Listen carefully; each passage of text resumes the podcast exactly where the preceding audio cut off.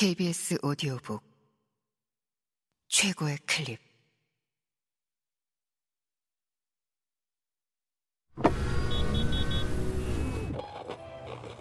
KBS 오디오북.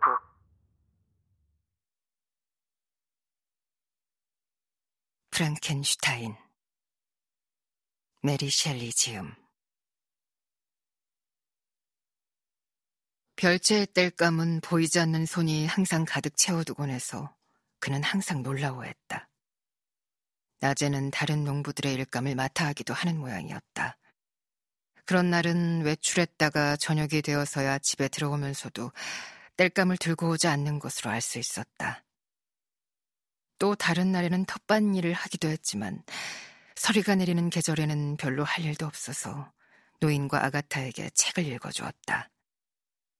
처음에는 책을 읽어주는 행위를 이해하지 못해 몹시 어리둥절했지만 차츰 나는 그가 말을 할 때와 같은 소리를 아주 많이 낸다는 걸 알았다. 그리하여 종이 위에 쓰여 있는 말 기호들을 그가 이해하는 거라 추측한 나는 이 기호들도 이해하고 싶다는 마음이 솟구쳐 올랐다.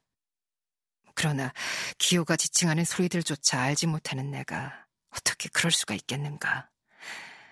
나는 이 과학에서 두드러지게 발전했지만 아직 대화를 알아들을 정도는 되지 못했다. 온 정신을 집중해 노력하긴 했지만 말이다.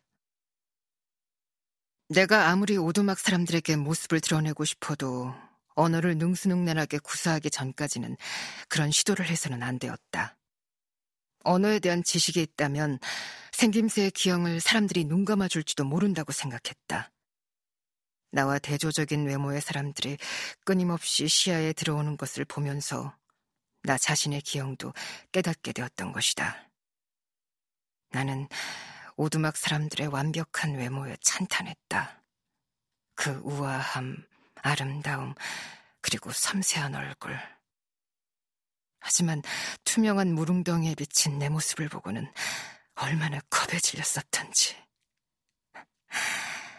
처음에는 깜짝 놀라 뒤로 물러서서 물에 비친 상이 진짜로 나라는 걸 믿을 수 없었다. 하지만 내가 정말로 끔찍한 괴물이라는 사실을 확신하고 나자 쓰라리게 아픈 좌절과 울분의 감정에 휩싸이고 말았다. 아, 이 참혹한 기형이 어떤 치명적인 결과를 낳을지 그때는 온전히 알지 못했다.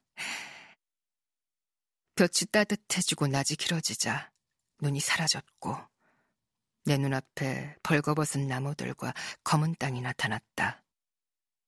이때부터 펠릭스는 좀 더 일이 많아졌다. 당장이라도 굶어 죽을 것만 같던 가슴 아픈 기아의 징조는 사라졌다. 나중에 알고 보니 그들의 음식은 변변찮아도 건강에 좋았다. 그리고 양식을 넉넉하게 구할 수 있었다.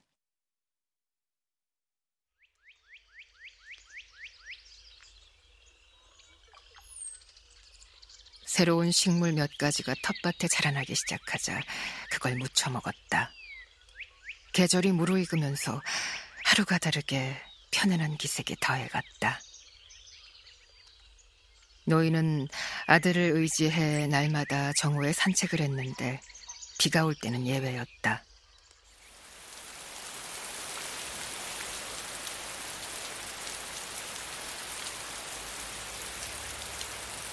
나는 하늘이 물을 쏟아붓는 걸 그렇게 부른다는 사실을 알게 되었다. 빈번하게 일어나는 일이었다. 그러나 녹새 바람이 불어 땅이 금세 말랐고 그 어느 때보다도 청명한 계절이 되었다.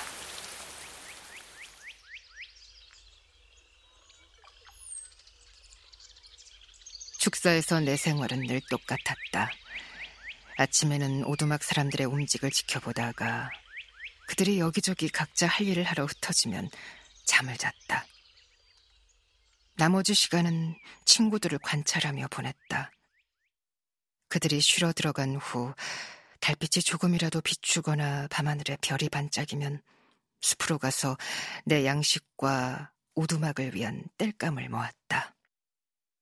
돌아오는 길에는 필요할 때마다 그들이 다니는 길에서 눈을 지우고 펠릭스에게서 보고 배운 일들을 했다. 나중에 알게 된 거지만 그들은 보이지 않는 손이 해놓은 이런 노동에 굉장히 놀랐다. 이런 일이 있을 때 한두 번인가 그들이 착한 정령, 기적 같아라는 말을 내뱉기도 했지만 그때 나는 이런 말들의 의미를 이해하지 못했다. 이제 내 사고도 더욱 활발해져서 이 사랑스러운 존재들이 가진 이유와 감정을 알고 싶다는 열망이 들었다.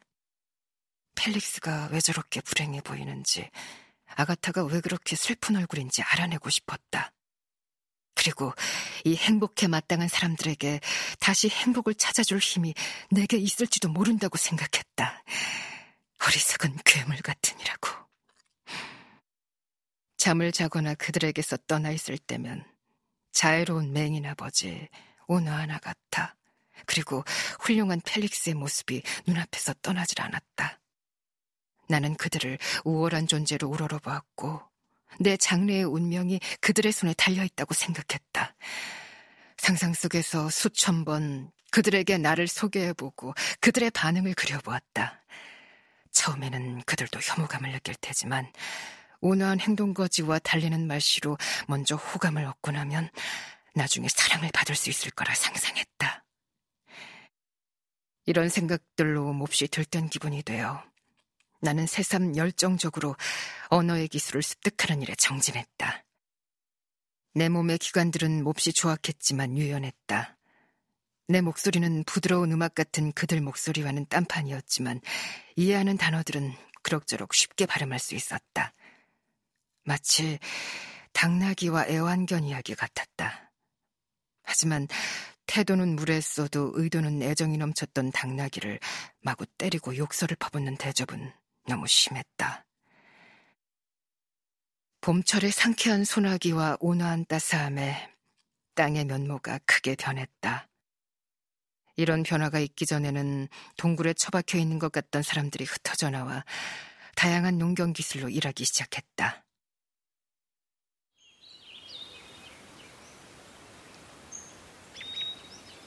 새들이 더 명랑한 곡조로 노래했고 나무에 새싹이 트기 시작했다. 행복하고 행복한 땅. 바로 얼마 전까지만 해도 황량하고 습하고 건강하지 못했던 그곳이 이제는 신들의 거주지로 부족함이 없었다. 자연의 매혹적인 풍경에 내 정신이 고양되었다. 과거는 기억에서 지워지고 현재는 고요했으며 미래는 희망의 밝은 햇살과 환희의 기대로 금처럼 빛나고 있었다.